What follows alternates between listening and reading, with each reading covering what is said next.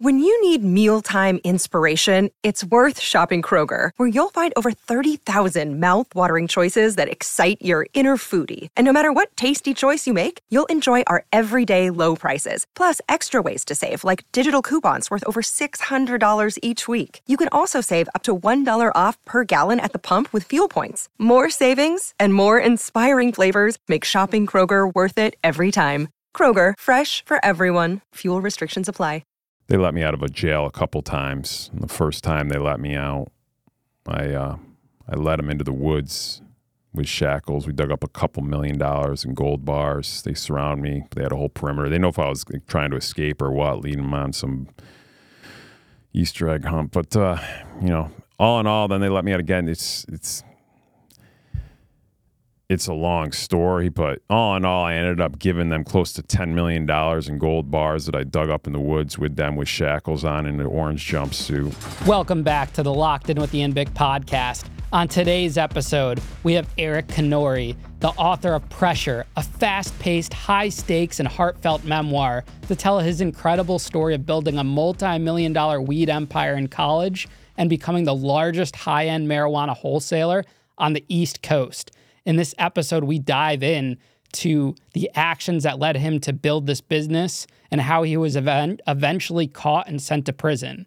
We now have new merch in stock. Go to ianbick.com to check out our selection of hoodies, t shirts, beanies, just in time for the holiday season. Use code LOCKED IN at checkout to receive 10% off your order. That's code LOCKED IN.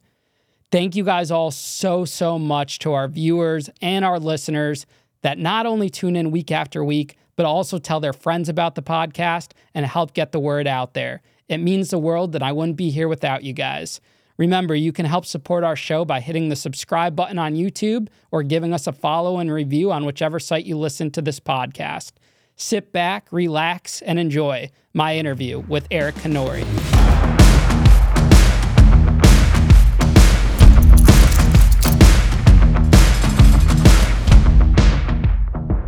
Eric, welcome to the Locked In, man. Really appreciate you taking the time to come out, be here with us today. Ian, thanks for having me. It's a pleasure. I always never never know what to expect when I get on these. So, you know, some because when I first started, people used to ask me like, well, "Do you want the questions in advance?" A couple people did, and I I I said no, obviously, but I gave them a better answer than that. But for me, for me, I like raw stuff, so I don't have no clue what we're getting into here, except uh, locked in. You know, I've been there, I've been locked up, and uh, there's pros and cons to that. You know, when you're when you're trapped in a position, well, you start the show.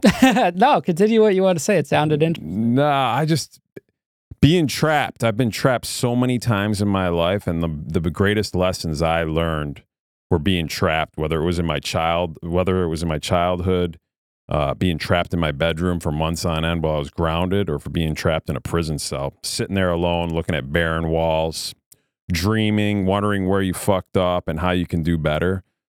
Uh, I guess you could call that locked in, bro. and that's why you're on the show today. That's right. And childhood is where we always start our show. So let's start there.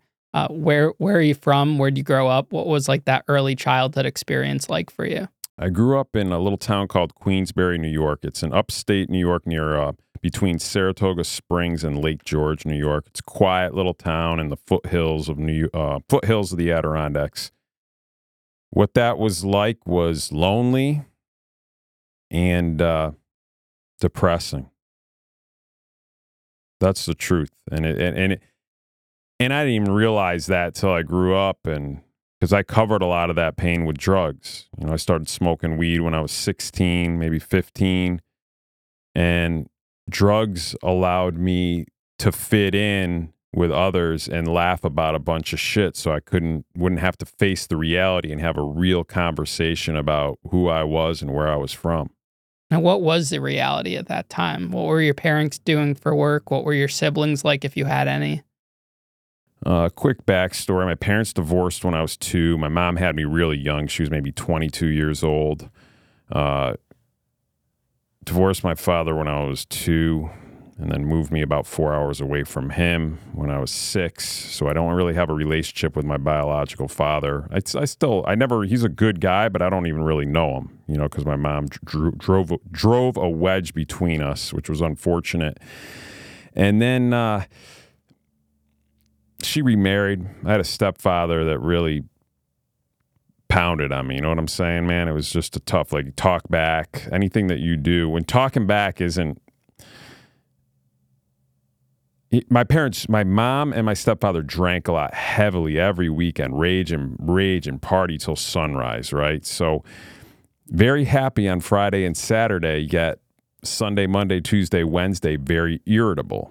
So when you're drinking or any type of drugs you are, it's a roller coaster lifestyle, you know, big sways and emotions. And I had to deal with that as a child. So I had to tiptoe on eggshells at a very young age so I wouldn't slip up or talk back or do anything that could interrupt their mood and then get a backhand to the face or kneel in the corner uh, dude, just embarrassing. I'm not going to even get into all the details. It's in my book, but it was very lonely. And at a point, you know, by the time 15, 16, I had lot, a lot of times thought about ending it, you know, ending life just because I was embarrassed because I didn't want to tell people in school what I went through. And I couldn't have a real conversation with many kids.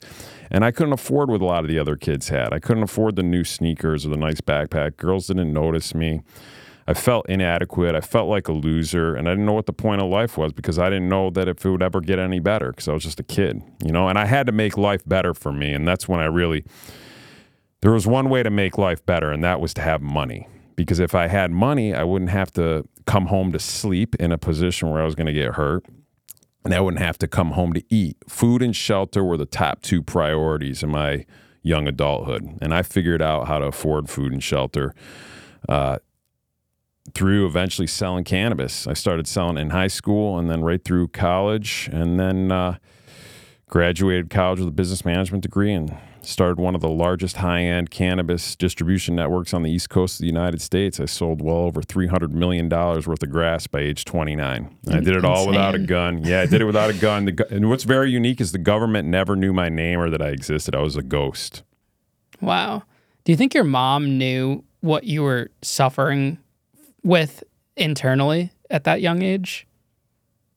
No, she was focused on herself. She was too young. She had me when she was 22, and she liked to smoke cigarettes and drink booze and laugh and dance with her friends all she had on her mind is raise a kid and have him go to college, get a good education. That was the only thing. And so she made me sit in my room for days, hours, weeks, months on end and just look at textbooks while I would hear her yelling downstairs, you know, and I just would stare at the textbooks and the words would just go blurry to me. You know, it was, uh, I do think in her heart, she wanted the best for me. I couldn't imagine any mother. I'm sure there's millions of mothers that all want the best for their children, but they're so distracted by other things in their lives, whether it's to pay the mortgage, whether it's to fit in with their own friends or their own relationships with their spouses, that they just don't have enough hours in the day to give the attention to everything that their heart desires. Yeah. Now, had you have come from money, do you think you ever would have gotten into the cannabis business? Oh man, had I come, that's a tough call because I've seen kids that come from money that end up ending their lives. They're just depressed. You know, the happiest people I've met in my life are people that have some problems because problems are good and overcoming problems are exciting. It's a victory. So, having a certain amount of problems in your life on a daily basis is a good thing to have. You know, some kids that grow up with everything and have tons of money, they have no problems and they're like, what's the point of life? It just gets boring after a while, right?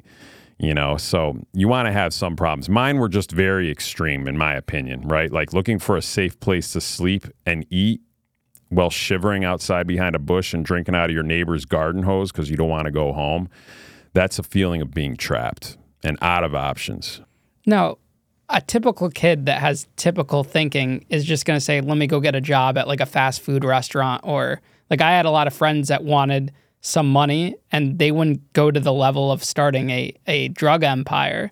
what was it for you that made it want to take it to the next level, not just work like a regular job? I watched the TV show Miami Vice in the late 90s in my mom's bedroom. And I don't know if many people know that Don Johnson was one of the star characters of that TV show. And I used to watch him with crisp white linen suits down in Miami, always with beautiful women around him just getting shit done, driving fast cars, and it just looked like a glorious life to me. And when I saw that and I got a taste of, you know, selling a few eighths and half ounces in high school, I remember having an extra like five, ten bucks or 20 bucks in my pocket. And that was a sense of freedom. The most baller moment in my entire life, and I've done a lot of baller shit, right? Just blowing money in every which way, millions. But the most baller moment of all my days was when I could go into the Taco Bell drive through at age 16 and order three chicken chalupas, and I think they were a dollar thirty nine a piece. And I even got like a Mountain Dew. The whole bill was like let's say five forty five or six bucks. And I sat on the curb, high as a giraffe's ass, and I ate that chalupa and that soda, and I just felt at peace and I felt free because I could afford to do that. Because as a kid, I'd always ask my mom if we could get that on the menu, and she didn't have a coupon. She only had a coupon for the 89 cent tacos. They weren't the chalupas. They were the real basics. So me being able to level up in that manner, I was just like, I want more of this. And that's when I knew making 20, 30 bucks isn't enough. I want more. It lit a fire in you. Yeah. It's crazy that that, like the fast food, ignited that. Like we all have something that ignites us uh, as an entrepreneur, and that that was what it was for you. That feeling. Yeah, feeling feeling uh, it was a feeling of uh, being able to take care of myself and not having to rely on somebody to feed me. That's uh, I was self sustainable. Well, not totally. I didn't hadn't have a place. I couldn't afford a place to sleep just yet, but I could definitely afford to not be in home on time and buy my own food, which is a safety. So how does it go from like a little, you know, typical weed dealer, drug dealer in high school to an elaborate business? Where does it evolve? Well, the biggest thing that I did is I always put myself last. My customers came before me, my employees came before me, my suppliers came before me. Um, and it was always me last. I always just had a mattress, didn't have much in my all the different rentals I had. I didn't have much. The houses echoed when I was on the phone. So if you call me, you'd be like, "Where are you?" And people would say they didn't know, you know, because I was always at a lot of different stash houses. But I put everybody ahead of me and I was last. And when you do that, when you under promise and over deliver and exceed people's expectations, they come back because they want to work with you. And that was me. There was no messing around. I didn't waste people's time. I show up to a deal and all the deals are win win. So the key is, you know, keep my margins low, make sure they win so they want to come back. And then before you know it, I was scaled up to where I had accounts in every single state of the East Coast. I had drivers, warehouses, 14 phones at any given time, PGP encrypted Blackberries. And uh, I ran it like a Fortune 500 company, man. I was an air traffic controller and I didn't talk to anybody. That's another thing. I didn't tell anybody. Everything was a need to know basis. So if I do a deal with you, all you know is that. You don't know that I have 10 other deals going on that day or that week, whatever the situation is. Uh, real quiet, real humble. Didn't bling out. It wasn't about rims, cars. I like nice hotels, attractive, intelligent women and uh, good food. Where do you learn to do this? Like, where does this come from? Oh man, I started. I started young. I did a little paper route, you know, until I got grounded. My mom took that away. I did a little shoveling driveways, mowing lawns, washing my grandmother's car. Um, I hustled candy in school in middle school, or I'd take my lunch money. I'd get 80 cents for lunch. I'd take that, go to the gas station, buy eight packs of Pez, flip those, double my money, and I could still afford to buy lunch, and then I'd have leftover change to do whatever I wanted with. So I really started learning how to get my money to work for me at a very young age, rather than me work for the money. I sold candy in high school too. My I would get a twenty buck allowance and then get dropped off at the CVS, and I would go energy drinks, gum, candy bar, and turn it in like sixty bucks on a Friday at school. Yeah, yeah, that's uh, people like candy, right? I remember. I remember. Fuck it brings back the memories. And I had yeah. the lemonade stands. Do you think entrepreneurs are born or are they made? Are they created? Or are you just naturally born with that? I don't I don't know. I don't think they're born like that. I think they're in an environment in their youth that sculpts them to survive and to do whatever is necessary to survive. To survive, I apologize. Um, every person that you look at today when you walk out that door, you have to see the little child in them because 90% of who you are, who I am, 90% of who we are was programmed between ages one and seven.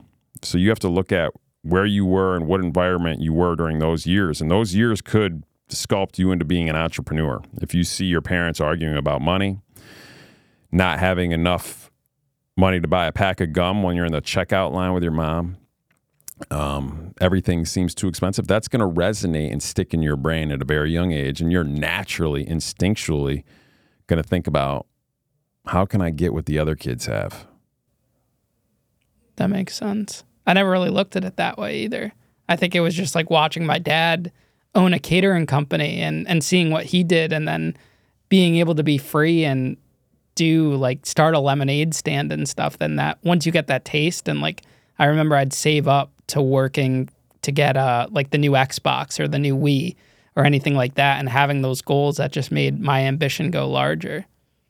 Yeah, uh, was your did your dad have the catering business when you were really young, like one to seven? Yeah, he started it. He was doing it while he was still a school teacher in New York City, and then he retired from teaching to do catering full time.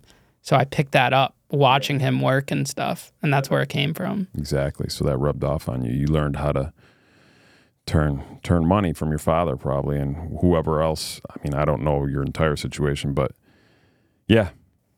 Do you ever wish that you used those skills you developed early on for something different at that time period? There's always there's a little part of me is like, man, if I just had that nice, peaceful, loving environment, I always wanted to be an architect. I like creating things from nothing.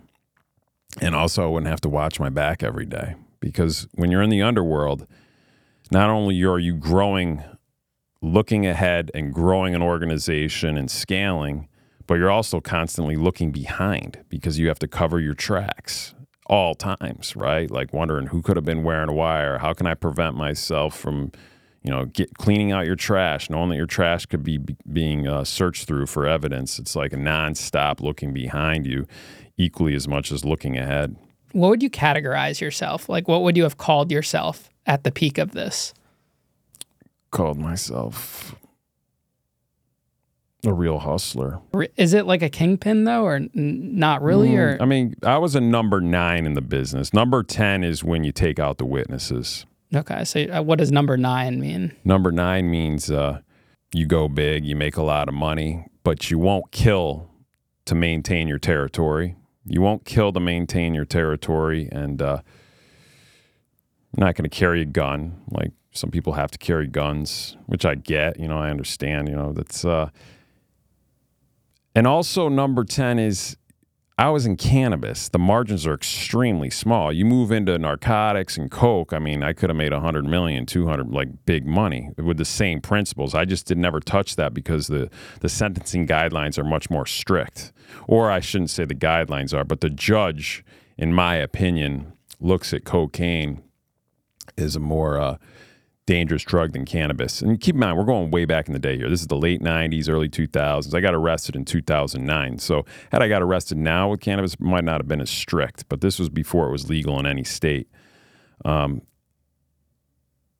but why was I at nine? I was a nine because number 10 is like cartel stuff. That, that's number 10. That's when you're really, that's when you'll do anything to grow your business. So, did you know that it was going to end with you getting arrested then? If you were thinking about sentencing and a judge and how they would look at you?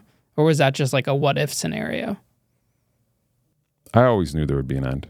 Oh yeah, I was always prepared for that. I buried money over the years in the Adirondacks for to pay for legal fees and that that's the reason why I never had children because for me it was a calculated risk where I looked at it like, you know what?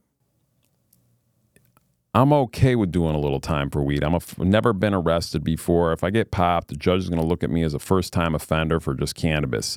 It was a calculated risk and it was worth it for the money I was making. At least that's where my mind was at that time. Now, it wouldn't have been worth it if I had children because I would never want to be in a position where I was boxed up and knowing that my kids were uh, there to witness that and also being raised by somebody else that I might not know of. So that's the only you know, I don't know if that answered your question, but you have some good questions, man. well, what you weren't expecting that? nah, I, I just all your questions are good. I, you're, you're, good at this. So thank you. I mean, lots of practice. This is 70 episodes in now. Oh, it's okay. sink or swim. I don't think we would have gotten here if I was uh, like the first episode. Um, it was I, I had the questions printed out and it was just question, you answer, I shoot back another question. It was so cringe. And I was, uh, you know, Mike Rapaport. Oh yeah, I did his show um, last week, and he was saying I never go on someone's podcast when it's their first couple episodes because that's when you're working out the kinks. yeah. So now we're working out the kinks, and each episode you get a little bit better. How much money were you making at the peak by week, by month, and and maybe by year? Oh boy, by 2006, 2007, I was I was doing close to 60 million a year in sales. All cash. Oh yeah, there's no checks in that. I I, I had a little th- side hustle with gold, but um, yeah, I was doing I was doing a lot of business, man. I at that point you don't even count the money anymore. It's either you don't. I didn't even weigh it. You know, some people say they weigh it, but me, it's just you look at the stacks. You know, they're in five thousand dollars stacks, and occasionally you'll check to make sure people are on point and check them because sometimes people get a little sloppy and comfortable. Uh, you forget where money is, man. There's been times where I just come across a million bucks somewhere, and I'm just like, oh shit, you know, just forget. You know, you never know your net worth. I didn't even know my. I check my net worth like once a year, once every ten months. I'd be like, oh, what am I worth now? You know, and just try to calculate what's out on the street, what I have in inventory, what do I have buried, what do I have invested in other places. Uh, and at that age, in my 20, I became a millionaire by age uh, 21, 22. Um, but you would never know it. If you met me somewhere, you wouldn't know it. The the money I spent was never in my hometown. It was always out of town, and uh, I lived comfortably. Um, but uh, I, I let most of my money I just put back out on the street to work for me, and that's how I was able to scale up. It wasn't like I, I'd make money and then go out and buy a bunch of stuff. Granted, I did waste millions in stupid things like filming women. I thought I had this like docu series I blew a couple million on. I just a lot of little immature things because uh, I was never noticed in high school, and I think there was this little part of me in my gut that wanted to be lo- always loved and accepted. And my, uh, I think the way I attracted love and acceptance at that age with my mentality was to be noticed or for something that I did. Maybe I could make this TV show and be a success, and everybody say, "Wow, Eric did it." You know, that would feel good because I never had a compliment. I wasn't really allowed to play sports much in high school. Um, so there was no good job, Eric, ever in my life. At, at that age, at least. I mean, now I hear it occasionally, I guess. Did you have a system to clean that money at all, or was everything just cash all the time? Everything was cash. I didn't. I had a legal business, but I didn't commingle my funds. Uh, there did get a point where, like I said, I had a gold hustle. I actually, I, I ended up uh, paying the feds close to ten million in gold bars that I dug up in the woods with shackles on. We'll get to that, but that that was kind of my way of uh, making it so I wouldn't have to work undercover for them. But I didn't really. Uh, no, there was no, there was no. I didn't. A lot of people like at my level, they'll have legal businesses where they run the cash through, whether it's a restaurant, a pizza shop, real estate. There's plenty of ways to launder and clean money, but I didn't have that going on. My business was just moving so fast that I was just burying shit, and literally in the earth, three feet down. And did you have like a partner, or is this all you eh, with just employees underneath you? It was just solely me. I had a lot of people that uh, maybe you can consider them partners. I don't know. I had good long time customers. I had some customers that were there with me for a decade plus that um, always paid on time, um, never did me wrong. I've had people go down under me, get arrested. Uh, I had a lot of different things. But no, I was the sole owner, boss, uh, you could say. And how did you protect yourself from the people underneath you that they couldn't just flip on you right away? Because you had a long run in this. It's not like you just started this up, one guy gets caught, and then two months later you're in jail. Gut instincts, and I've said this before, like when I meet you and do a deal with you, I can pretty much tell if you have a wire on. Not always. I'm not. I couldn't tell now because I'm not aware. I don't look for that. But back then, I could tell. And uh, remember, it's uh, it's it's not what you think or what's in your heart. It's your gut because your gut sends signals to your heart, and then your heart sends signals to your brain. So for me, following gut instincts was really what kept me out of the crosshairs of the feds for a long time. Uh, there were several people that tried to wear wires on me in the past. A couple in college. There was a couple other that I'm not 100% sure on once I graduated college, but uh, you get that gut feeling and then you don't call them out on it, but you give them some false information on the wire, and it just sends them in a different direction, so you look like a nobody. Uh, and I always kind of made myself um, purposely appear to be a nobody. You know. Yeah. So what would be like a tell-all sign?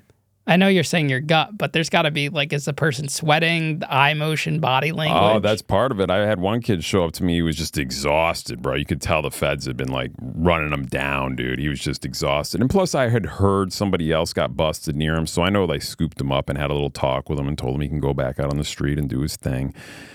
Uh, actually, I pressed him a little and he gave me a tip. He did actually write down, that's in the book, what happened. He gave me a tip that he was wearing a wire on me. Um, another tell is just how they talk. The key words you got to think about: is this conversation going to be used in the court of law? Is a jury, if a jury's listening to this conversation right now, can they pick incriminating things out of this conversation? So basic 101 things like if you're doing a deal with somebody, you're not going to say the words weed, cannabis, cash, right? Like those are key words, but you can say, you know, yeah, can you bring the package here tomorrow of 100 units?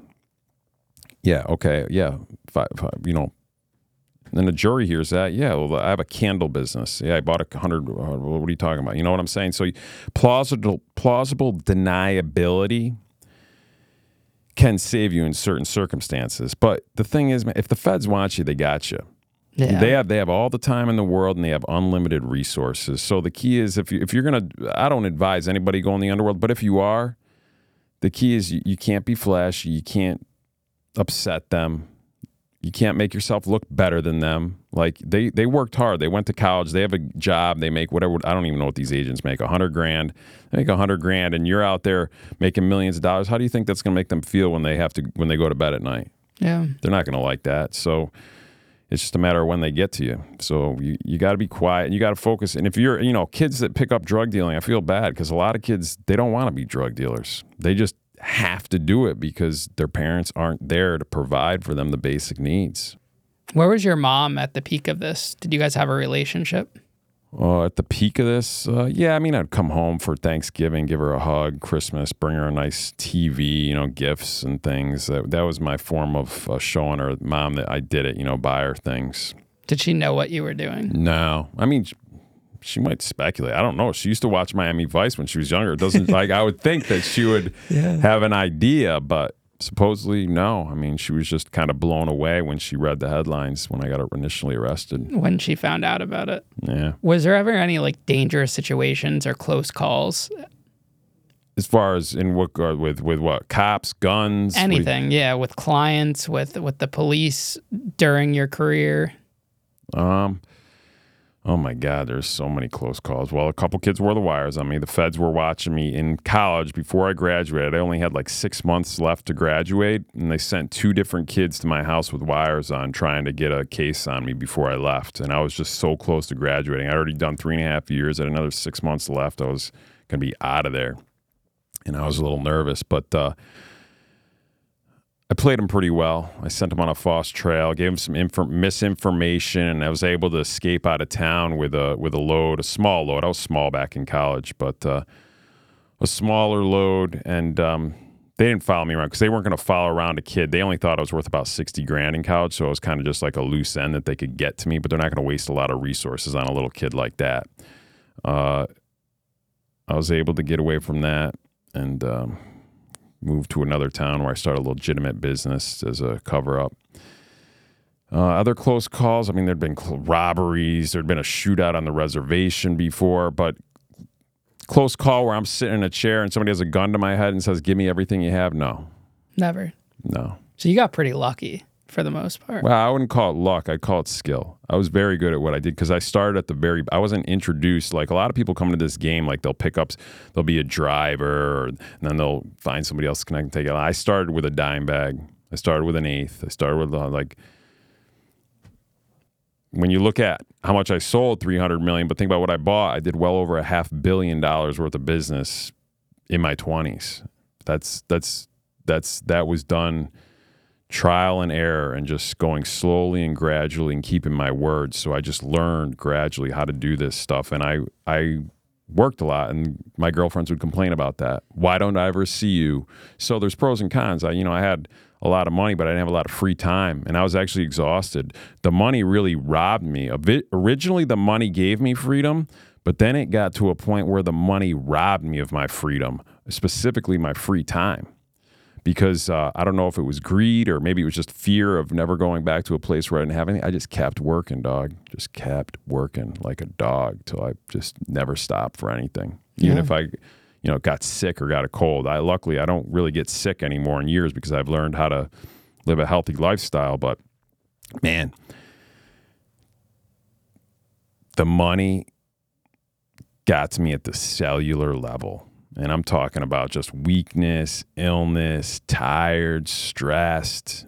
It wasn't worth it anymore. And that's when I started making mistakes and I eventually had a downfall. Like I was just in the wrong business. Like it wasn't, I'm not passionate about weed. I don't even smoke. I got all the drugs out of my system I did in, you know, college and a little after college, but then I really didn't really do much drugs. I,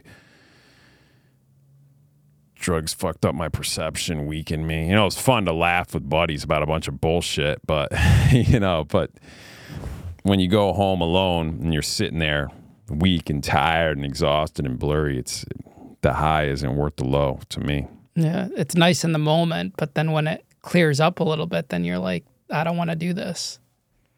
Were you taking college seriously? Making all this money? Like were you still going to classes, getting good grades? Yeah, I had uh, I had decent grades. I mean, I wouldn't. I paid people to highlight all my textbooks in the class, so I'd find the kids that really knew what was up, and then I would they'd they'd highlight stuff. I had one kid specifically; he's a good friend of mine still, um, and uh, yeah. Oh, one thing I always made sure to show up to class no matter what. It was top priority, even if I wasn't learning or paying attention or half asleep. I always showed up. I never missed classes. That was one thing about me, and I think teachers respected that. Uh, my grades weren't always the best, but I passed everything. Um, but I wouldn't just because I didn't have good grades doesn't mean I'm not smart. Because you know I've learned over the years is it's there's a lot of knowledgeable people out there, but intelligence is different than knowledge. A knowledgeable person knows a lot of stuff, but they don't know how to apply it to their life to level up. An intelligent person knows how to take the knowledge and then use it to their advantage to level up. So, you know, I wasn't an extremely knowledgeable where I'd look at the book and know everything in the book, but I was intelligent where the little bit that I did learn, I would apply that to my own life and keep growing. You think you needed to go to college? Uh, I think it was a good buffer from being trapped in my mom's house to the real world because thankfully my mom helped. She paid uh, half a college or maybe a third. I don't remember the exact number, but she helped and she pushed me to go to college. It helped me adapt and you know live amongst other kids. Uh, I didn't have to worry about food at that time, right? Because I had the the campus provided us with food, so it was a good buffer or bridge into the real world for me. So I don't think it helped as far as getting a job because I never worked for anybody since uh, you know McDonald's in '96 or something like that. But uh, that was your last regular job. Yeah, it was either that or a doc. No, actually, I worked the the front booth. Uh, it was like the check-in gate at an RV at an RV park, but I sold weed out of the booth to the so people would drive up to the booth. So I really only kept the job because it was free real estate to run my weed business. Yeah. What, what do you um what what advice would you give to someone that's kind of on the line in high school right now about deciding whether they want to go to college or not? Oh God, that's I'd hate. I think personally, if you want to be a doctor or a lawyer, I really think those are uh, things you should go to college for because those are skills you don't. That's a you don't want to mess up with a knife under surgery. But general things, if you don't know what you want to do in life, and I hate to give this advice because I've never actually been a parent, but uh, I would I would personally just say start your start working, start working because in in school they really never taught me how to make money. They taught me how to get in line, stand straight, be there when the bell rings. Kind of it was kind of more like taught me how to be a slave in a way, in my opinion, but they didn't really teach me how to make money. They taught me about history, spelling, but history really never helped me make money. Uh, I wish they had taught me about how to deal with people. You know, How come they didn't tell me? You know what they told me? Don't talk to strangers. Well, if you don't talk to strangers, how are you going to make money? You know, if I come up to you, if I'm going to order my sandwich, I'm like, hey, what's up? What do you do? And you're like, oh, I, uh, I own the dry cleaners down the street. Oh, no kidding. I need my shirts dry cleaned, and whatever. You know, we do business. So that's a tough question. I don't want to tell kids not to go to college. I just I feel like it's over. It's they're charging way too much. What are you going to rack up a couple hundred grand in debt, then get out, and then you're going to get a job. You're going to have a mortgage payment. Then with the interest on your loans, I mean, that's tough to get ahead. It's tough to get ahead unless you want to make a lot of sacrifices. And the type of sacrifice is going to be no partying on the weekends, being very military and regimented about how you spend your free time. You sleep eight hours, you work eight hours that gives you eight hours left. You're going to scroll on your phone for about four of them. Then you got three left. What are you going to do with those other three hours in the day? If you really want to level up in life, you need to think about that. Otherwise, you're just going to be a follower. Now, there's nothing wrong with being a follower. I consider myself more of a leader, but being a leader, you could look at that and be like, that's a lot of work. You're missing life. Chill out, Eric. Why you always got to be go, go, go? Which is right because being a follower, you kind of just hang out, tinker around, enjoy life. What if you die tomorrow? At least you had a lot of free time, right? Hey, yeah. it's not a bad way to be. So just figure out where you want to be because we need all types of people in this world ecosystem to thrive and evolve. So my way is not necessarily the right way, but it's just the way that works for me. Yeah, I just think there's so much pressure from society that you have to go to college to succeed. And I think it helps people when they hear that there are other options and legal options. We're not telling anyone to go out and start a drug empire, but there there's other options. Like I, I look back on it now, if I left high school and got a job working even at Whole Foods, like I did when I got out of prison, I'd have a ton of money saved up just yeah. grinding and figuring out what I want to do because there's so many growth opportunities in different businesses. And you kind of use that as a stepping stone to start your business if you are a leader in that realm. Yeah, there's so many. I mean, you could be, you could get out of high school and be a janitor, and you could be mopping those floors every day, and be like, you know, this mop sucks, and you may invent a mop that's more efficient, and you might be a billionaire. The key is just to wake up and follow where your gut. You know, you have to. A lot of people are gonna, you're gonna wake up and people are gonna tell you what to do, and but that's from their perspective and what they do may be good for them, but not necessarily for you. So really follow your gut and your heart and uh, don't be afraid of being judged. Because I even I'm a pretty confident guy, but I still am a little afraid of what people think of me. Specifically on social media. Like I don't have a social media presence, bro, because I feel awkward. I don't know how to post. I don't know what to post. What if I get one like? Like but in person, I'm more confident because I can feel energy. I can't feel energy through the phone screen. So I can't tailor my attitude or behavior through that. That's why I'm not a good texter because I can't feel the vibe. But in person, I can feel the vibe and I can make shit happen with you, whether it's any type of connection, whether it's uh, business, romantic, platonic, whatever it may be. I can feel that vibe, but I can't do it through text. A lot of people get on my ass because I don't text anybody. you know?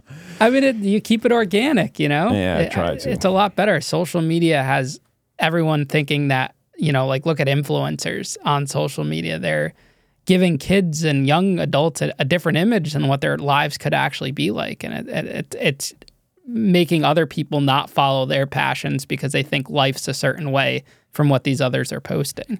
And a lot of the times you meet these individuals and they're nothing like that. They're, oh, yeah. they're just humans too. I can't tell you. I've I've dated uh, in my past I don't know twelve years. I've dated a fair amount of women that have large followings on social media, but really they're kind of lonely. You know, they're kind of lonely. They're it's a it's, it's a lot of work to maintain that image. It's not real, bro. I mean, shit. If you have five friends, you're fucking winning. Like winning. Like the let's just say I don't know. My I have different grades of friends. But even my closest that I can fit on one hand, I don't even have time to see them that much. And it's hopefully they know I love them from afar because I'm not a texter. But when I see them, we pick right back up, you know. But you know, it's you know, it's just because I'm I'm I'm in a, I'm just in a phase in life right now where I'm competing against myself. I'm trying every day to become the best version of myself because I spent I had a you know everybody has highs and lows in life and I kind of went through a, a low reflective phase over the past I don't know 10 years. Well, it was good. It was by choice. It was great for me actually. It tuned me up. But uh yeah, social media, bro. It's you know, and I and I you can buy followers, you can buy the it's just I'm just like what's real and you know, I haven't bought any but the kids, the kids, I did it for a reason. I have them because I have a bigger plan that I'm setting up a program for kids, like a, a university of sorts online. But I don't want to mislead them and give them a false sense of reality. Like I'm a fucking normal dude. Fucking have I have one friend, I'm winning. Like I'm winning. Like if I was locked up in a prison cell and I had one person on the outside that could handle shit, which a lot of people don't, you are fucking winning. Imagine being trapped in a cell 23 hours a day you don't even have a stamp to mail somebody in a letter. And you just hope you have a friend out there that can hold shit down for you, take care of something if it needs to be happened, you know, taken care of. And uh, not everybody can say that they have one person that they can truly, really count on. Yeah. I mean, something I've learned, it's, it's really not always about money. It's about the people you're with and, and how you spend your time and having that luxury of being able to, I guess, be free. Just that concept alone, when individuals like you and myself go to prison, it gives you a different sense of the world and appreciations for things. It just, I was in Alaska last weekend, you know, just seeing that space. Like I, I got, it was the first time I ever like went to a restaurant alone and sat down at a restaurant by myself, just eating. And, and I don't know, it was like, it was, it was, it was weird, but it was good. It was like a different kind of feeling. It makes you appreciate things more being in Alaska or being alone or both both. I mean the Alaska trip was great. That yeah. was like a, a great yeah. experience, you know, and that stemmed from me going to prison because they had me yeah. go out there to speak. But just I would always like I think as a young adult or a young kid, like make fun of the person that was sitting at a restaurant alone or by themselves and stuff. And then I was that person last week. It just gave me different clarity, if that makes sense. It yeah. just it, like frees your mind and it just it's like it gives you a lot of time for reflection. Yeah. I, you know, I eat out a lot alone, uh, probably at least three times a week because I never know where I'm going to be. Like tonight, I you know I'm out of town, so I'll probably be dry. I'll, I got another meeting to drive to. I'm going to stop at some restaurant. I'll find one on Google, and I, for me, eating alone is a time for me to reset. And I've been doing it for 25 years because I'm always. Um, not even when I'm traveling, even in my town, you know, I like I like going to places on the quiet nights. Like there's certain restaurants, certain Indian restaurants I like. Like I'll go on a Tuesday or Wednesday when not many people are there, and it's just time for me to reset. And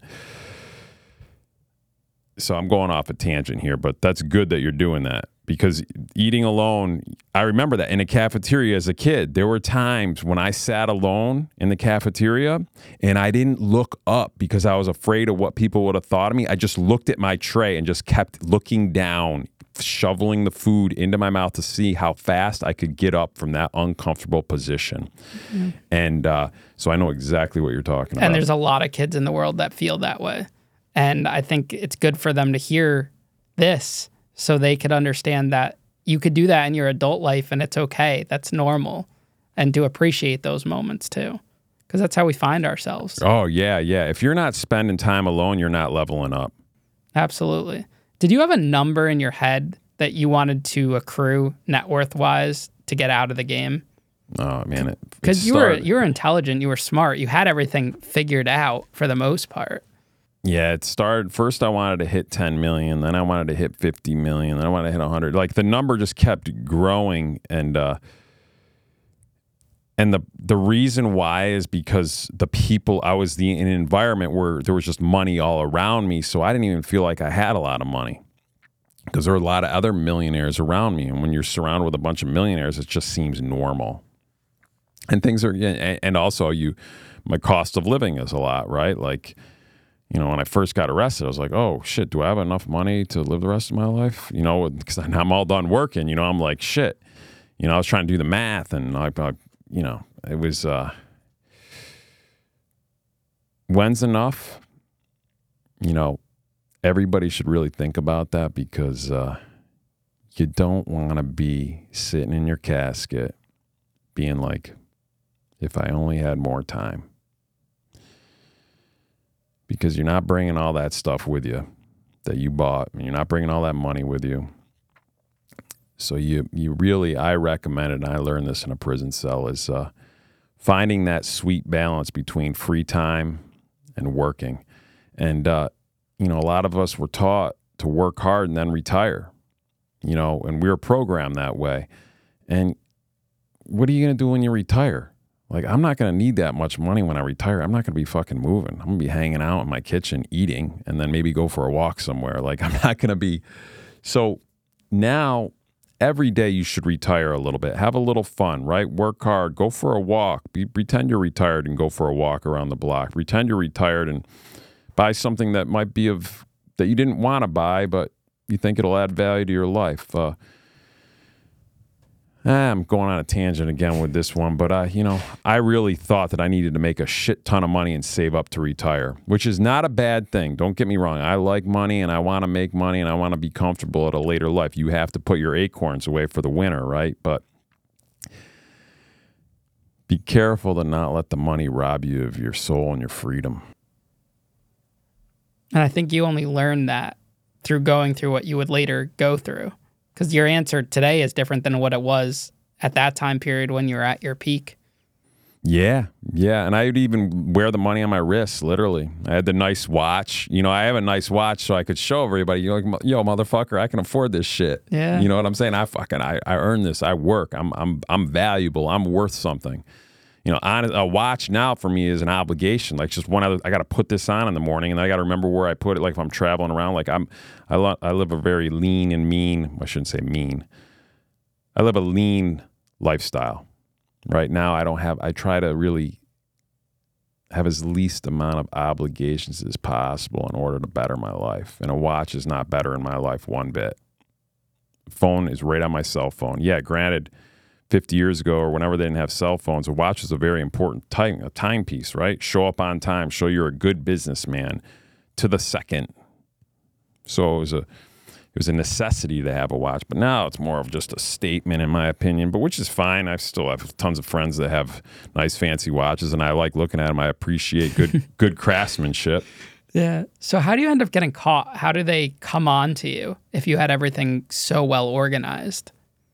Uh, because I started getting sloppy towards the end because I wasn't passionate about the business. And when you're not passionate about something, that's where things start crumbling and slowly eroding around you. And that's what was happening to me. I was making poor choices, taking shortcuts within my organization. One of them is I hired uh, Missy Giove to drive a load for me. She was one of my customers for a couple years. Uh, little backstory on her. She was one of the fastest female mountain bikers in the world at one time, won a few World Cups. Um, and I hired her to drive a load. Most of my most of my cannabis for over a decade, I was sourcing out of Canada, and we'd bring it down to the United States. But uh, come 2008, my customers were complaining my prices were too high, so we started source. They were getting, you know, California started actually f- having excess cannabis around 2008, where they could really start shipping large volumes to the East Coast to get it out of their state and my customers were complaining my prices were too high and that the market was becoming saturated and they can get it cheaper elsewhere which was true. So i started i was like i want to go out to california and see what all this action's about. So i went out there set up a little hub started sourcing there for a few months but i didn't have solid transportation there yet. It was a new territory to me so i was kind of just jimmy rigging everything uh, you know, I didn't have. I really, I was setting up to jet the cash there and then have a fruit truck bring the, the the product back to the East Coast. But I just decided to use Missy Giove as a driver, and it was a really low budget way of doing things, where she would just throw the weed in a tr- cargo trailer pulled behind a pickup truck.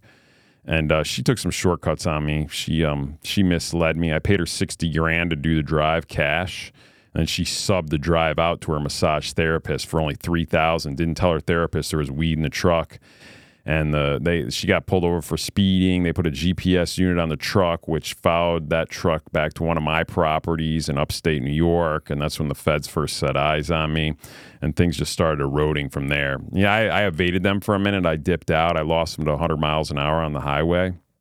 Um, but I came back to them and I allowed them to cuff me up. And they had a really weak case. I, I spent a shit ton of money on lawyers, over 700 grand. And uh, Oh man, that was a, it's all in the book, but that was uh, you know I hired a private investigator to to investigate the DEA because they started investigating me, so I was like I'm going to investigate them, and uh, yeah, Missy Giove left, led them right to my doorstep, and that's where they really started investigating me and trying to figure out who I was and what I was doing and why I had a million and a half in cash in my house and you know, they wanted me to work undercover that for them from day one. I wouldn't do that. Then I was bailed out, and that's when they started really watching me. And um, I got rearrested a second time as I was on pretrial release.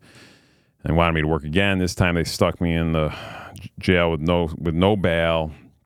And eventually, after a few months, my lawyer came to me. He's like, "Listen, Eric, this is actually already two years into the first arrest. They're like, Eric, you know, if you just give them the rest of your money, they're gonna they're gonna let you go." I still ended up doing a couple years for them, close to it. I don't know, twenty something months, but um, my lawyer is like, "Listen," he came to me in jail. He's like, "Listen, if you give them the rest of your money, they know you're a good kid. They'll let you go." I was like, "Hey, can we get it in writing?" Like, "No, you can't buy your way out of jail, but but this would be a form of cooperation." And I was like, "Okay, you know, I could live with doing something like this rather than working for them." But how much? You know, we negotiated, and how I negotiated that deal is all in the book. But it was, uh, they let me out of a jail a couple times. And the first time they let me out, I, uh, I led them into the woods with shackles. We dug up a couple million dollars in gold bars. They surround me. They had a whole perimeter. They know if I was trying to escape or what, leading them on some Easter egg hunt. But uh, you know, all in all, then they let me out again. It's it's it's a long story, but all in all, I ended up giving them close to $10 million in gold bars that I dug up in the woods with them with shackles on in an orange jumpsuit. That's insane. Yeah, they got a couple million in cash out of me. They got close to 12 million out of me in total. Um, and that was my form of cooperation. It was kind of like, hey, judge, you know, I'm sorry for what I did. Here's all the money from my uh, crime, and I'm never going to do it again. And it was just weed. I didn't say that exactly to the judge, but that was my mentality and that was my thinking and the advice I was getting from my lawyers at the time. And uh, that's what I did. And I learned a lot through this whole deal. I learned how the government works. I learned about how I work. I learned about my pain. I learned about other people's pain. I learned about everybody that you look at is fighting a battle that you know nothing about. So I really learned how to have compassion for others. You know, a lot of times I thought I was the only person that had a troubled childhood or hard times. And um, everybody's really dealing with something. It could be an illness, disease, death of family, so many different things out there. So getting arrested slowed me down and allowed to be more relatable and a nicer person in many ways. It humbled you, I guess. Yeah, exactly. So you technically really did buy your way out of prison. Hypothetically. Hypothetically, no. I didn't, you can't buy your way out of prison. no. That's insane, though. Was yeah. it? Do you think it was worth it? Like looking back on it, how much time would you have gotten if you didn't give them that money? Eh, if I had to guess, I mean, there's no telling. Maybe ten years. Ten years? Would you have done ten years in prison for that ten million? No, no. I'll make it back. I'll make it back legally. There's, I got some plans. I mean, even if I don't, I don't really. My life I mean, I like money, but I'm way happier now living with less income than I was then because when you're a boss and if your organization isn't structured properly with good lieutenants around you, you don't have time to breathe. Think about how many rich people you know that don't have time to breathe and are sick and literally tired, just tired all the time. Every morning have to have a coffee to get through the day. I've never had coffee. Thankfully, I you know, I live with the sun, rise with it and set with it.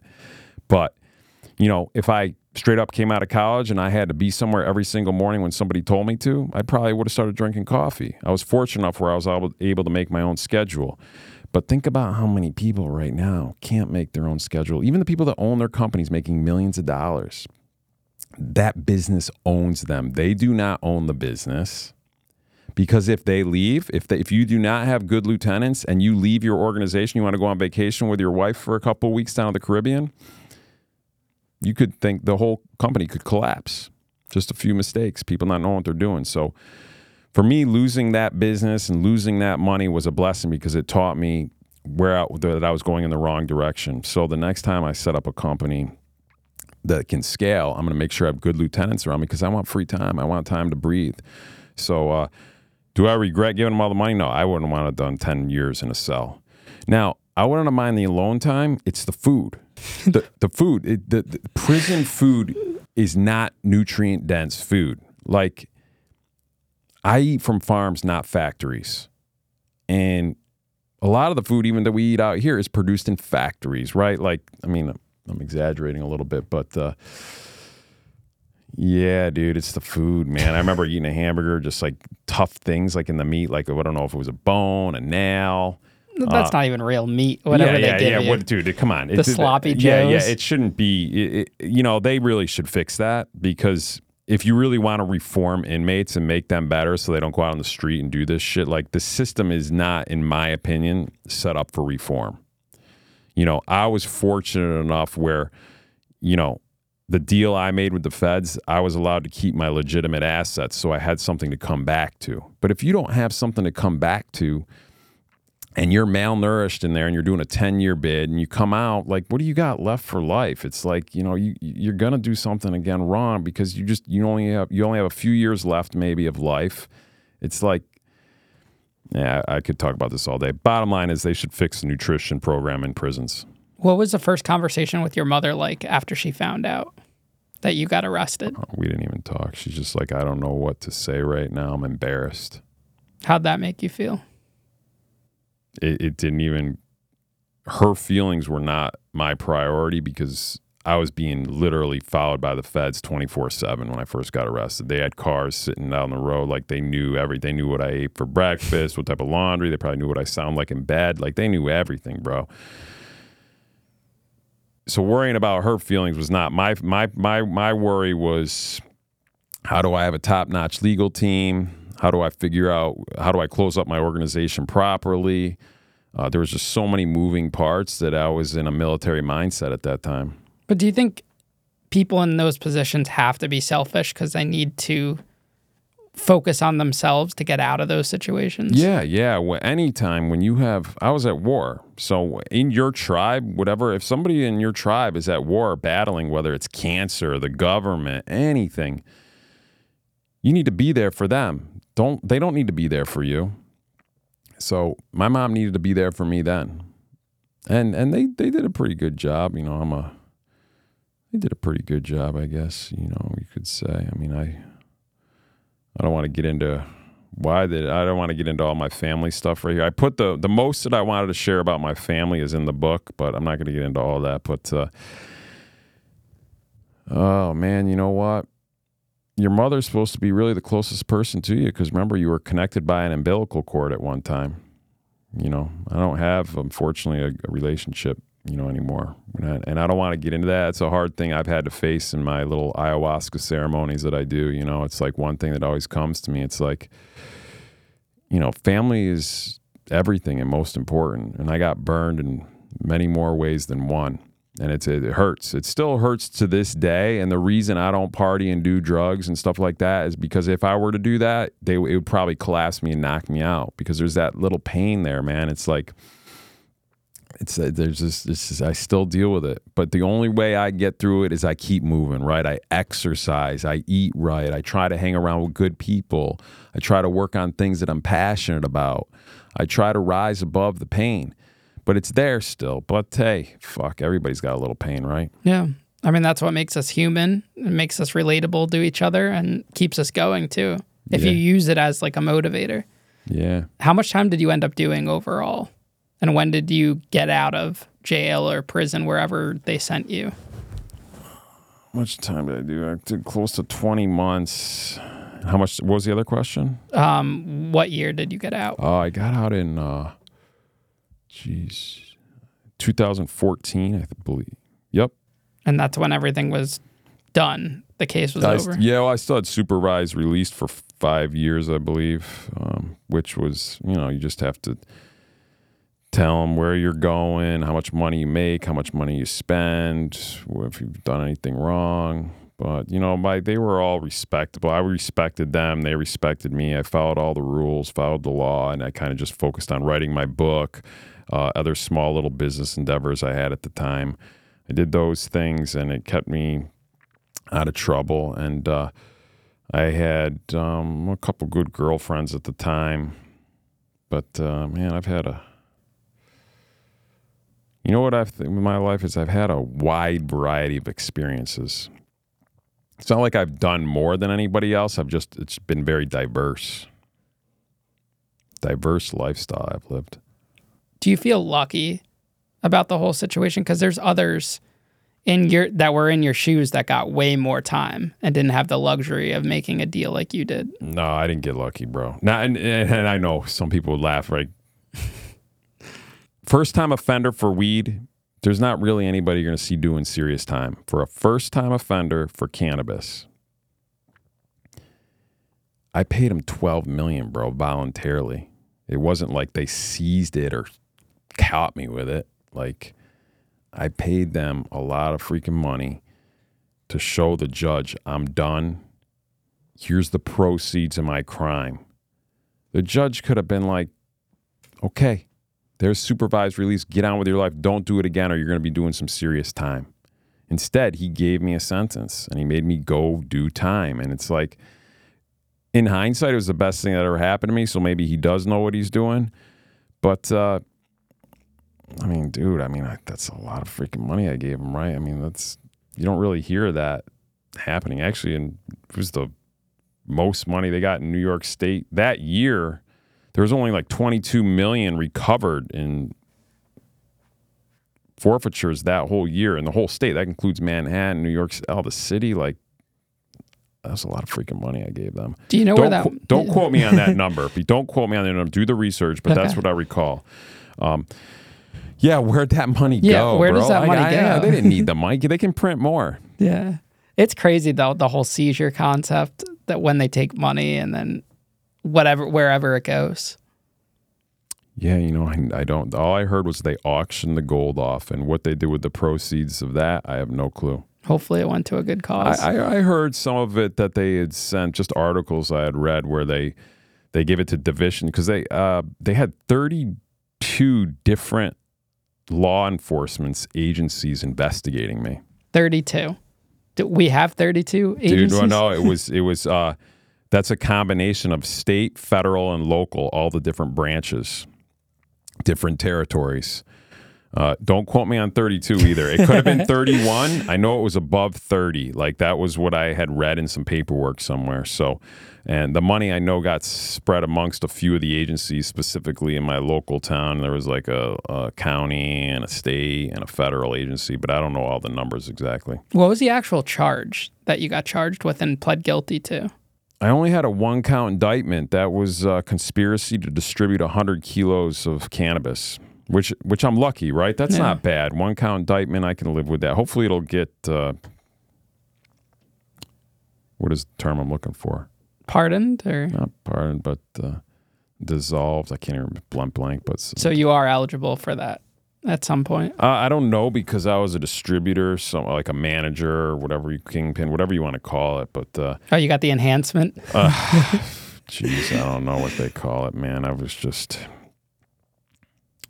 I wish I expunged. That's the word, expunged. It'd be nice if my record was expunged because cannabis is legal in so many states right now. It's like, come on, it, it's, it's just us a plant. But you know, I broke the law. I took shortcuts. I cheated. So there it is. I have a one count indictment on my record. You know, being a felony, that's that, being a felon. That's the problem. I feel bad for so many felons. Is you're really isolated from a lot of other opportunities. It's not just the prison time. It's like, okay, you know, you go to lease a place every day, always on these applications. Have you ever been arrested? You know, there's certain things that you're prohibited from doing, like can't own a firearm. So let's just say we had some pandemic again and somebody comes to my house and goes, Give me all your food. And they put a gun at my head. Give me all your food and money. You know, I want to be able to pull a gun out and say no, but I can't. So I have to be able to disarm them with my hands now, which, you know, uh, you know, I, I don't know that we could talk all day about that. I don't like talking too much about crime. The thing is, I, you know, I'm happy I came on this podcast, but like I was telling you briefly when I walked in is, uh, I try not to talk about crime too much because it's the old version of me. And you know, the law of attraction really works when you think about things or talk about things. It's almost like it somehow gets embedded in your brain. But maybe I'm wrong with that. But this is the locked in podcast, so ask me whatever the fuck you want, dude. No, I think um, what I because I've felt the same way, but I think I've been able to utilize my story and the crimes that happened in the prison sentence as a tool. And I think if you're able to fi- figure out a way to use it as a tool, that separates it from the past to the person you want to become. Because in that process and in that journey, you're you're creating something new from that bad experience. Because I wouldn't, we wouldn't be sitting here now if I never figured out a way to use that as a tool. So That's- I think that yeah, Yeah, that's that's a, you know, you actually are you're right. You know, and maybe I'm doing that too in a way. Maybe I I am and will do that. You're right. I think the book is it writing the book Yep. is about that's always going to be there. Yep, you're right. When you do podcasts, that's always there getting that out. But it's about what people take away from it. Like you'll see content creators in our genre or in the prison genre that it's very focused on themselves with what like stabbings or this and that. And what I realized that my life changed for me when I made it more about others, bringing others to share their story. And I use my story to propel the show and, and to build a platform. But hearing other stories and what they did to overcome, that inspires so many people. I mean, so many people will be inspired by your story that there's a life outside of what you're able to build and, you know, facing your childhood trauma and working through that and how it shaped you as an individual. That's why I like to start the show of where a person comes from because it all starts at ground zero and we all have a, a childhood and that makes us human. And sometimes people read the felony on our record and they don't realize that we were humans too and lived a, a childhood in some sense. Good points. Hit you with some knowledge there. Yeah, yeah, no, it's it's good. You know, and I kind of knew some of that, but uh yeah, it's good that we're you specifically that are really taking your past troubles and using that to propel you to do good and help others, you know, because I think you and me we could help uh we could help the younger generation give them a little direction because like a lot of them are drowning in misinformation and mis uh, just poor guidance because it's there isn't enough time. It seems like everybody's running out of time to really. It's not like the old days where you have a horse and carriage and your kids are at home running around on the farm and you have the time to really educate them and teach them right for wrong and what's important in life. A lot of them are learning it from influencers online. You know how to live life and what's important. And uh, if you can take the troubles that you faced and spin it in a way that really gives guidance to help propel the younger generation uh, to a place where they're happy and healthy and wealthy and there you go. That'll work. I mean i i, I, I have something i'm working on similar but uh yeah, I'm going off on another tangent. No, it's great. It's using like there's so many podcasts out there about like talking the highlights of the weekend or comedy or this and that and that's great and there's a place for that. But there's not a lot where you can talk about your trauma and what you went through in your life in a negative prison crime and, and figure out the motivation and how you can inspire others with that. And I think that's where it separates you're not glorifying the past and you're not glorifying crime. You're just Yeah. explaining what happened. Yeah, yeah, yeah. You, there's no, there isn't any glory in crime. I mean, dude, it's a dangerous lifestyle. I mean, if you don't know what you're doing, you're gonna get, you're gonna get robbed. You know, I've had friends where they've come in. You know, I had one of my customers. They just they grabbed him. He was getting ready to open his door, grabbed him, put a bag over his head, brought him into his freaking apartment, hit him with a bat, asked where all the money and product was, and robbed him. Took his shit. And he was fu- he was beat up bad. Yeah. You know, and that that type of stuff can happen if you're really not street smart, if you don't have eyes in the back of your head and like and you live in living with eyes in the back of your head is not the way to live. I mean, keep in mind though, we got to give opportunities to these younger kids so they don't have to sell drugs. Because imagine growing up and both your kid parents are alcoholics and uh, your parents don't have jobs. not saying this is all totally me, but uh, and you're just sitting in a two bedroom apartment with five siblings, sharing bedrooms. You have no money and your mom's feeding you ramen noodles. And you're like, fuck. How come Johnny has a new tennis racket? Why can't we afford that? Your mom's like, shut up. Like, what do you do? You're a little kid, you know, and she literally talks to you like that. These are, you know, there's so many kids that go through things. I've had girlfriends. I had this one girlfriend. She worked for a, I don't know, some type of program where she went to troubled children's homes and tried to give them guidance and clarity. And she had kids that had literally been locked in cages, like like like locked in for hours at a time, twelve hours, to stay in a cage. Um. Oh man, wow, that's uh, you know people that have had it much tougher than I have, and uh, there needs to be some type of programs or opportunities for them because think about it, if they can go sell drugs, why wouldn't they? Yeah.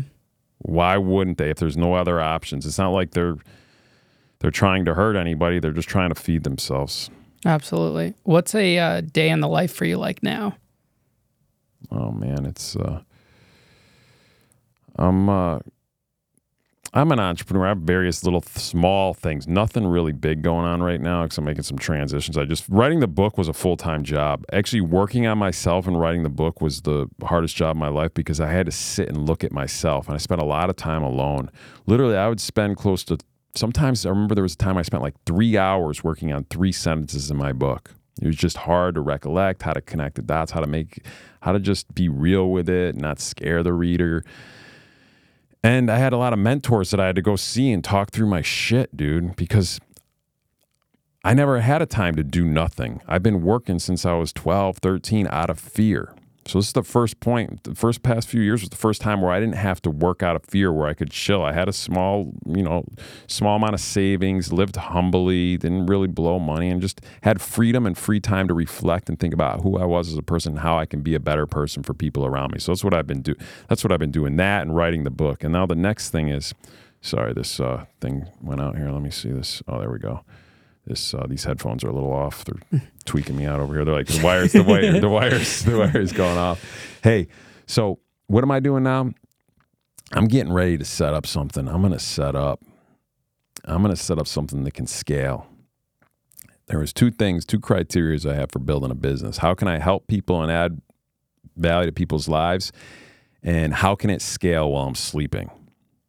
Because I don't want to run around 15 hours a day chasing a dollar and uh, I'm to create I'm to create some type of course program handbook to teach young hustlers how to stack all this because my teachers let me down. The majority, 80% of my teachers throughout my childhood, even going up into college, really did not inspire me and uh, I didn't learn much. But the ones that were passionate about their job, I learned so much, and I took that and applied that to my life. But the other teachers that just spoke from theory, that hadn't really ever done anything, that were just there so they could have the summers off or the good benefits, they weren't passionate. They were reading from a curriculum or syllabus, very robotic. And guess what?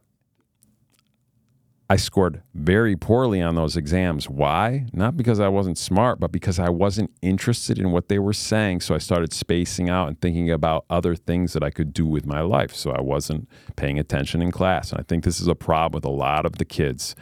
I think that the uh, the education system lacks quality teachers. So I'm going to create a program that really teaches people how to level up and get what they want and take care of the important shit which is, you know, mind, body, spirit, right? Making money, feeding your family, paying the mortgage, getting along with your neighbors, surviving the highs and lows that life delivers to all of us.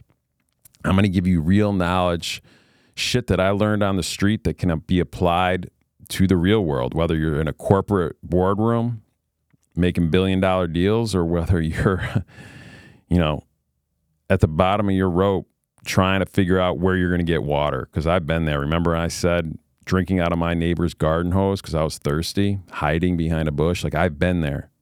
And I've also sat in a corporate room with the heavy hitters that make decisions that are getting ready to jump on their private jet and go make more decisions and change many people's lives. So I'm going to create something that can really uh, teach the principles in a in a hopefully an exciting, cool, and blunt format So wish me luck.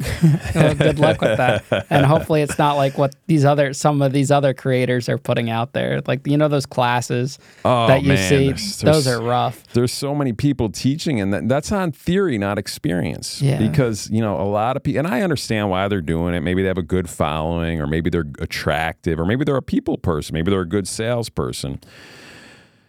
But uh, you know, have they really actually done something? Some have, some haven't. It depends who. You know, I, I haven't actually watched many. It's on my to-do list. Actually, my to-do list is to start signing up for some of these uh, online programs and just testing them out, seeing what the competition's like, how they're, what they're doing. So that's actually what I'm going to be doing this winter.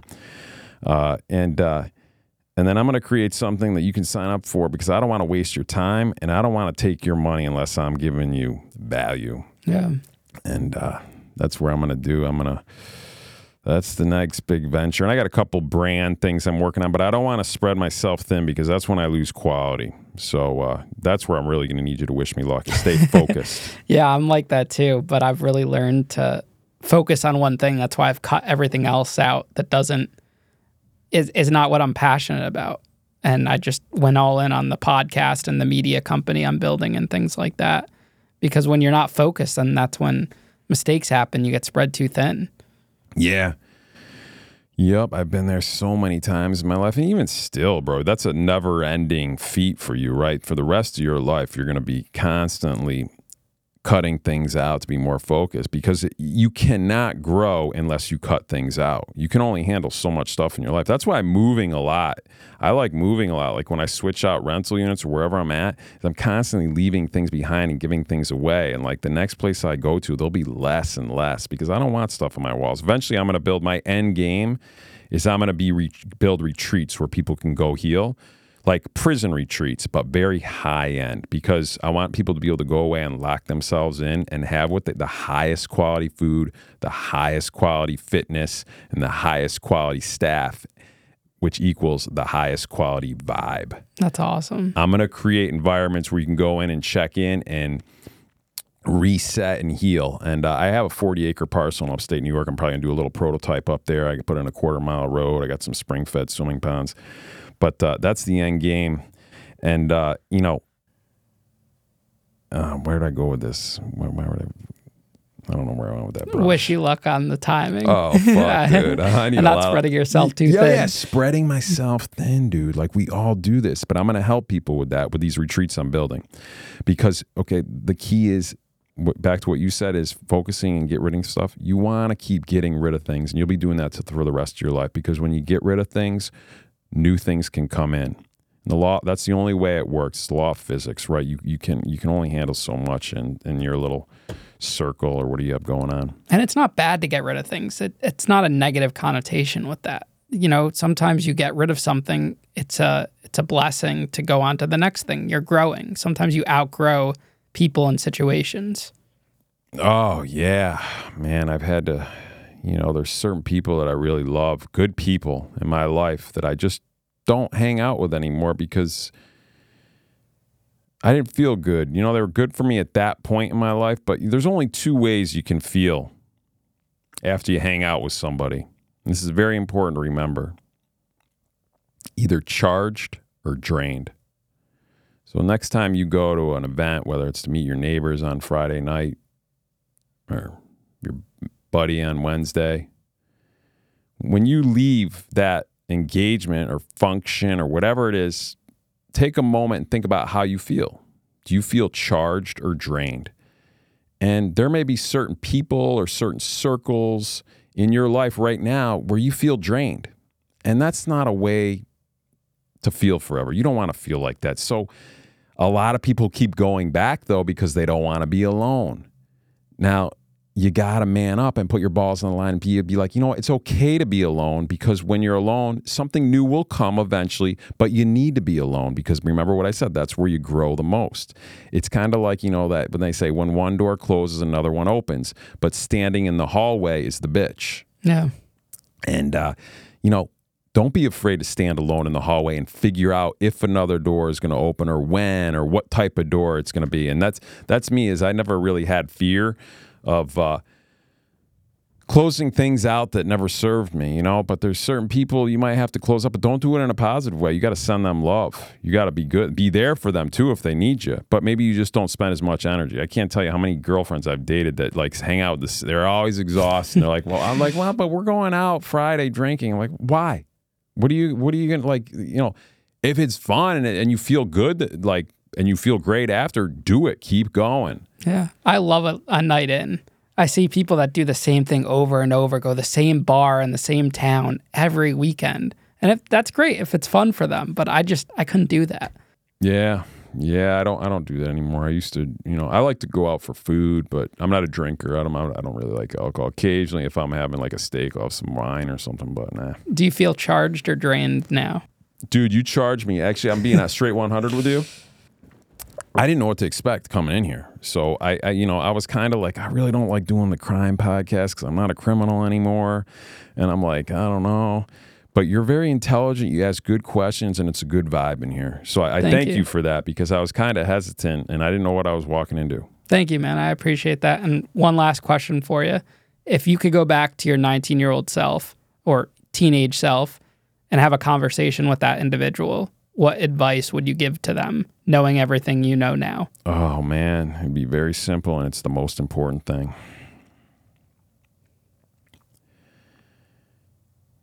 Sounds so simple, but do not care about what other people think of you. They're entitled to their opinion. Their opinion is from their perspective. It is none of your business what other people think about you. You have your own business to focus on. If everybody likes you in the room, you're doing something wrong. You're a people pleaser. And you know what people pleasers are? They become drained. It's another thing. I can't tell you how many girlfriends have that are people pleasers and they're exhausted when they come home. Like, you don't need to be nice to everybody. Be courteous, be respectful, but you don't need to put a show on for anybody. Back to what I said if you have one friend right now and you are 19 years old, you are winning. If you don't, if you don't, guess what? You will. You will as long as you stay true to your heart and focus on what you really love. And, and, and fear of judgment will kill you. That's what killed me fear of judgment, fear of rejection, fear of if I was a kid and only got one like on my social media post. Are you kidding me? That would crush me. But you just got to say, fuck it. I don't care. This is where I'm. I'm not where you're from. I'm not where you're from. I'm from a different place that you cannot relate to that was hard. So back to your question is uh, one piece of advice is listen to what other people think of you. You know, some people might give you good advice, but do not care too much. Don't let it ruin your day. Don't let it ruin your life. There were people that called me a loser. There were people that called me chicken legs.